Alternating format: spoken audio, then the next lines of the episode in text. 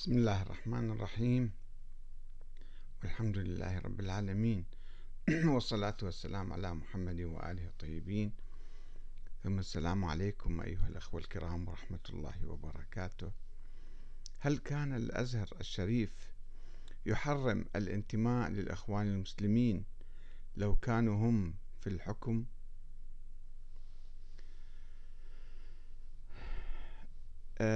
تبعية آه، العلماء إلى الحكام. آه، هذه قضية قديمة والبعض بعض العلماء يتبعون الحكام طمعا في أموالهم أو لأنهم هم الذين ينفقون عليهم وهم الذين يعينونهم ويوظفونهم.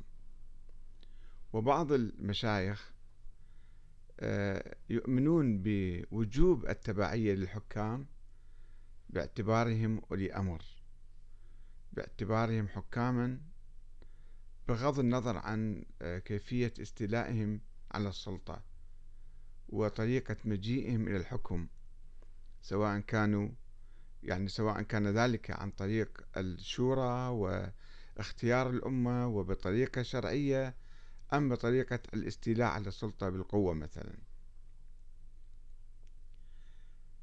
هذه مشكلة آه، قديمة ومزمنة منذ فجر تاريخ الإسلام والمسلمين آه، أن كثيرا من العلماء كانوا يتبعون السلاطين. وطبعا كان هناك علماء يقاومون إرادة السلاطين ويحافظون على استقلالهم وعلى شخصيتهم وعلى آه، يعني فتواهم بينهم وبين الله تعالى وليس بناء على ما يطلبه الحكام. وفي التراث الإسلامي توجد آه، أحاديث آه، يعني بعضها منسوب إلى الرسول الأكرم صلى الله عليه وآله وسلم وبعضها منسوب إلى الإمام علي أمير المؤمنين وبعضها منسوب إلى الإمام الصادق. آه، يعني في آه، حديث عن منسوب للإمام علي يقول إذا رأيت العلماء على أبواب الملوك فقل بئس الملوك وبئس العلماء. وإذا رأيت الملوك على أبواب العلماء فقل نعم الملوك ونعم العلماء. وحديث مشابه لهذا يروى عن الإمام الصادق إذا رأيتم العلماء على أبواب الأمراء والحكام فاتهموهم. أو إذا رأيت الحاكم على باب العالم فنعم الحاكم ونعم العالم وإذا رأيت العالم على باب الحاكم فبئس العالم وبئس الحاكم. وهناك حديث رواه أبو نعيم في حلية الأولياء بإسناده عن جعفر الصادق أنه قال الفقهاء أمناء الرسل يعني هكذا يفترض فيهم. فإذا رأيتم الفقهاء قد ركنوا إلى السلاطين فاتهموهم. وربما يمتاز آه، علماء الشيعة عبر التاريخ عن آه، علماء الدول السنية بأنهم كانوا مستقلين كانوا آه، يبتعدون عن السلطة.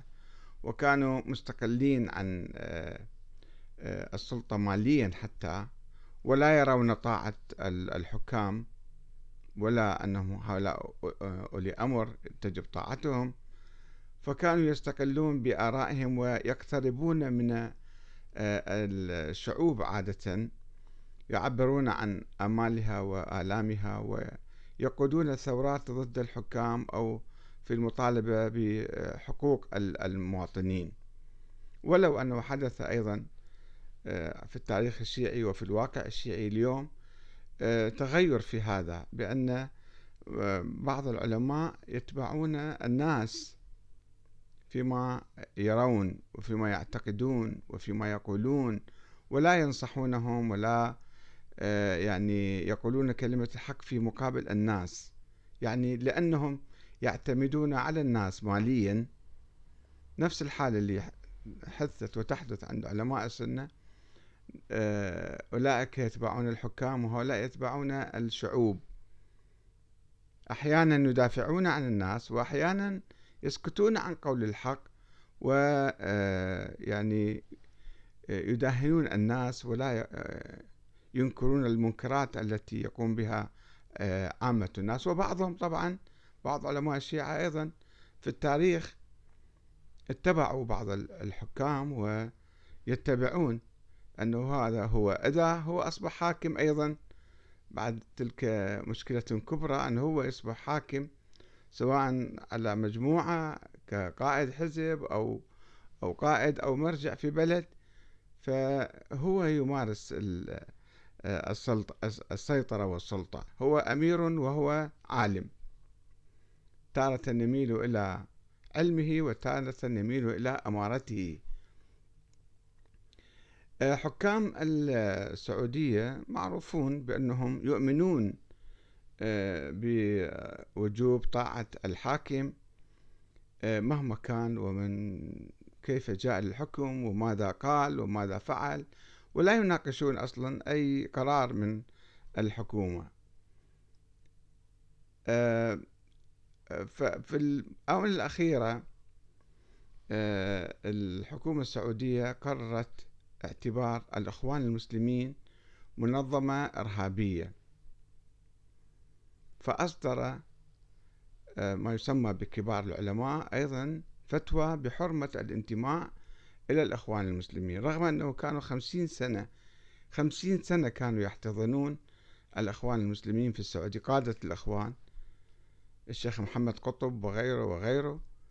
ولكن عندما آه، وصل الإخوان المسلمون إلى السلطة في مصر وكادوا ينتزعون من حكام السعودية تمثيل الإسلام.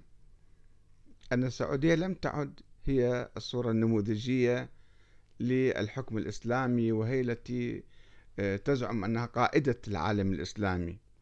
فأصبح الإخوان بحركتهم الواسعة والعريضة وتواجدهم في بلاد كثيرة تقريبا يحاولون تمثيل الإسلام. إسلام مع ديمقراطية مع انتخابات مثلا وينتقدون الحكم السعودي أنه لا توجد فيه ديمقراطية ولا انتخابات.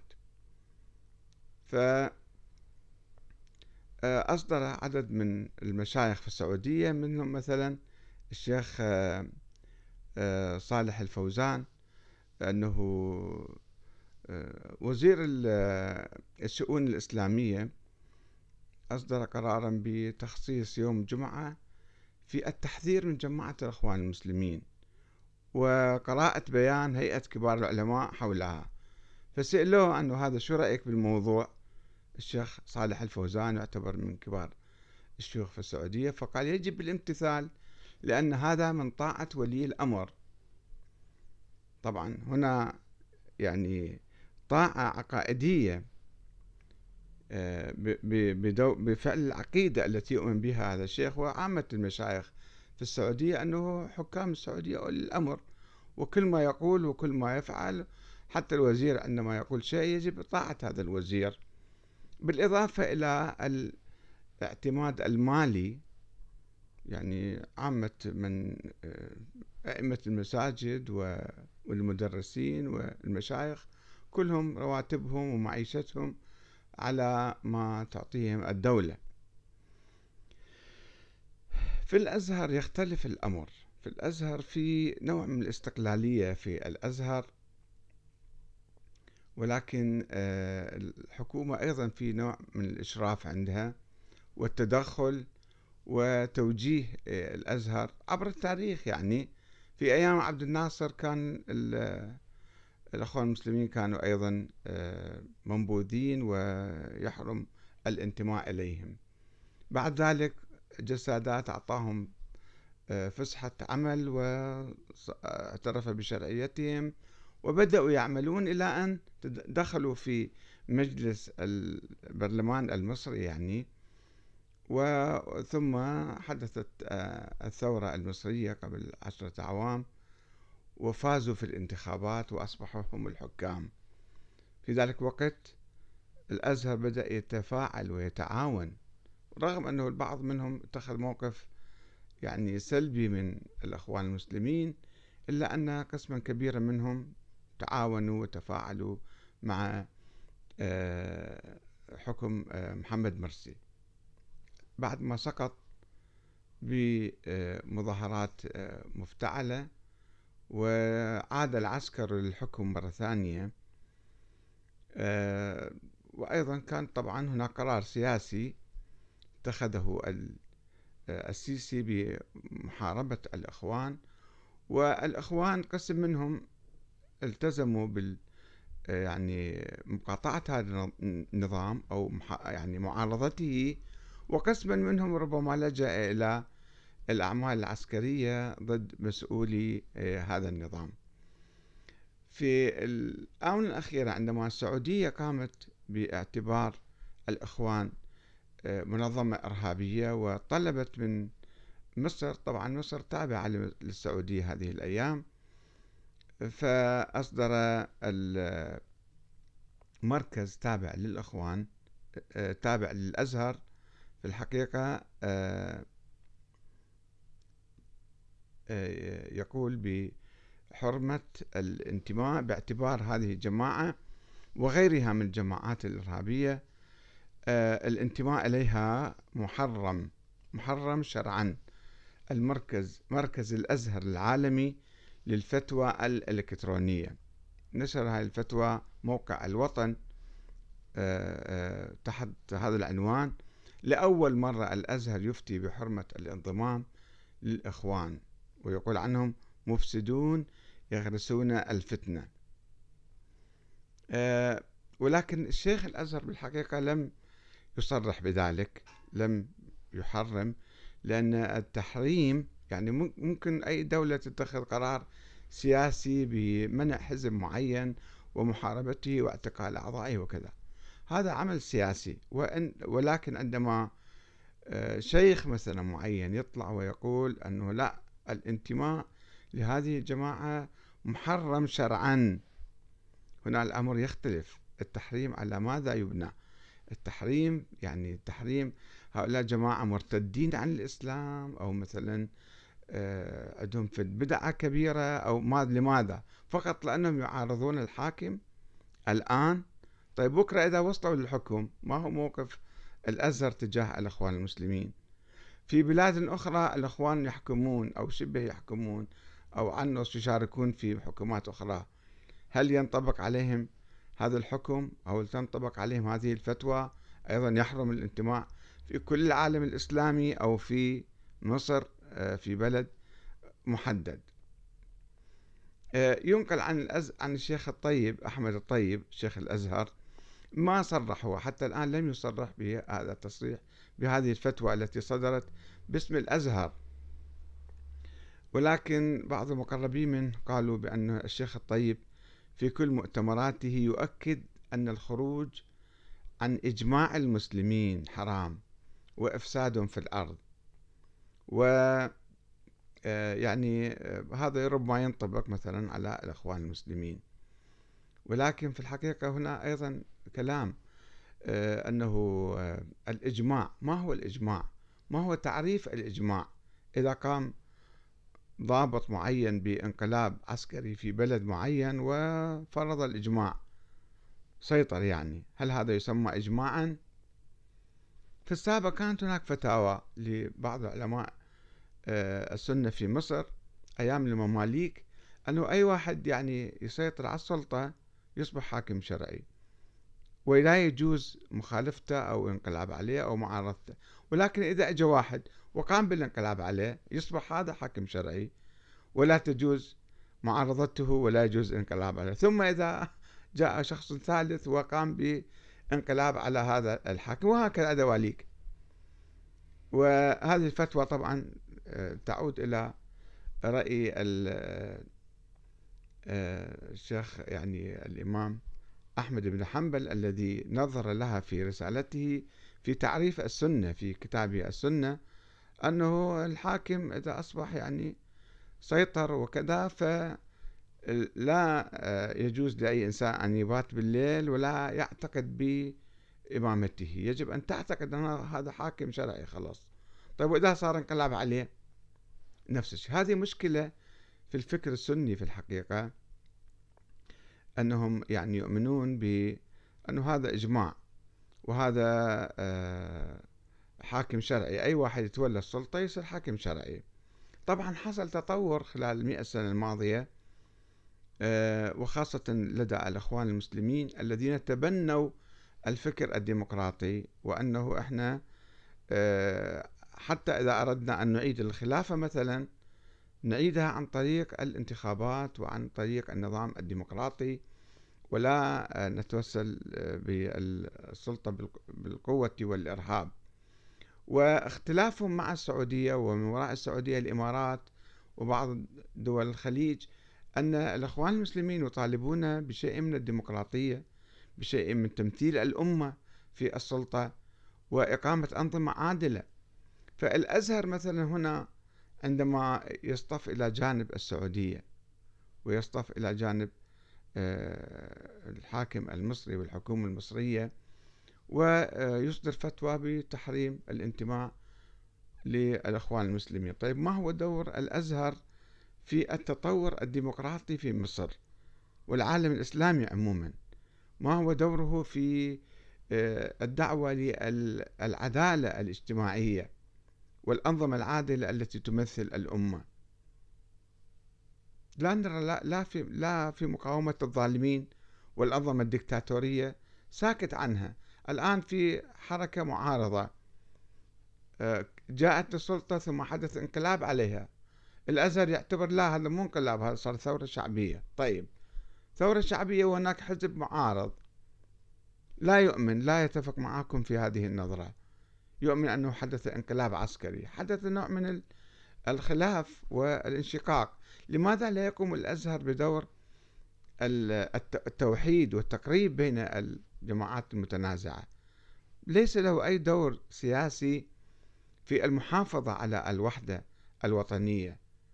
وطبعا آه، هذا يتطلب آه، نوع من تنازل الحكام العسكريين إلى الشعب وإقامة أنظمة حرة وديمقراطية وعادلة هنا الأزهر لا يقوم بأي دور في هذا المجال. ساكت يعني وأكثر من ذلك نراه مثلا يصدر هكذا فتاوى. فتاوى يعني طبعا من راح يسمع هذه الفتوى؟ ما هو موقع هذه الفتوى؟ ولو صدرت مئة فتوى مثل هذه الفتوى. آه، في بعض البلاد مثلا التي يخيم عليها الفكر السلفي نعم. ربما تؤثر هذه فتاوى مشايخ كبار العلماء أنه الآن خلاص لا يجوز لأحد أن ينتمي لإخوان المسلمين. ولكن في مصر فيها ثقافة ديمقراطية عريقة. ولا أعتقد أن الناس ينظرون إلى كلام الأزهر هذا يمثل كلام الله تعالى وأنه يمثل الدين وهو كلامهم صحيح مية بمية لا هناك شريحة واسعة نصف الشعب المصري تقريبا هم انتخبوا الأخوان المسلمين. وهؤلاء يؤيدون إذا مو كلهم الآن مثلا ربما تراجع قسم منهم ولكن هناك أيضا من يرفض الحكم العسكري ويطالب بالديمقراطية. طيب لندع الأخوان المسلمين جانبا وندع الحكم العسكري جانبا لماذا لا يتم التوصل إلى نظام آه، يعني أقرب إلى إرادة الشعب المصري من دون آه، سيطرة عسكرية ومن دون مثلا آه، معارضة إخوانية. دور الأزهر ضعيف في الحقيقة لأنه يعتمد في تكوينه الإداري و يعني في تمويله على الدولة عموما. صحيح هناك بعض المشايخ الذين قد يميلون إلى الإخوان ويميلون إلى المعارضة وأيضا آه، يميلون إلى الديمقراطية وإلى تطوير الأزهر بحيث يصبح آه، آه، جامعة حرة جامعة حرة أكاديمية مستقلة. لا تخضع لرغبة الحاكم ولا تمثل إرادته ولا تكون أداة بيده ضد الشعب وضد أي حزب آخر في الأمة. هي تكون الأزهر يكون جامعة مثل جامعات العالم. لا يستطيع الحكام في الأنظمة الديمقراطية إجبار الجامعات على إصدار فتاوى مثلا مثل ما يحدث في الأزهر. أو في آه، السعودية ما نتكلم عنها السعودية معروفة. ولكن الكلام المؤسف جدا أن تصدر هكذا فتاوى من الأزهر. الذي يجب أن يبقى منارة لكل العالم الإسلامي. في إشاعة الإسلام المعتدل ليس هو الحكم العسكري ليس هو الحكم الملكي المطلق. الإسلام المعتدل هو الإسلام التي الذي يتضمن الحرية والعدالة في المجتمع وأيضا الديمقراطية طبعا. لا يمكن أن نقيم عدالة أو حرية من دون ديمقراطية. أه، نحتاج إلى تطور في الحقيقة. أه، تطور فكر الأزهر. أولا الانفكاك عن الثقافة السنية التقليدية الثقافة الدكتاتورية التي تضفي الشرعية على أي حاكم يستولي على السلطة. هذا أولا. والشيء الثاني نحتاج إلى استقلال اقتصادي إما عن طريق الأوقاف وإما عن طريق التمويل الشعبي بحيث لا يعود أي واحد لا شيخ الأزهر ولا أي واحد آخر من علماء الأزهر تابعا أو آه، محتاجا إلى آه، تمويل من من داخل النظام أو من خارجه. هناك من يقبض أموال من السعودية مثلا أو من الإمارات فيتبع السعودية والإمارات وهو في الأزهر. هناك اختراق سعودي للأزهر مع الأسف الشديد. آه، فنحن نأسف على صدور هذه الثورة آه، هذه الفتوى من آه، بعض مكاتب الأزهر. ولو نقدر أن الشيخ أحمد الطيب لم يصدر هذه الفتوى حتى الآن وأيضا ندعو إلى قيام الأزهر بتأليف القلوب وتوحيد المسلمين. ليس فقط في مصر إنما في كل العالم الإسلامي يجب أن يكون له دور فعال في إشاعة العدل والحرية والديمقراطية في العالم الإسلامي. والسلام عليكم ورحمة الله وبركاته.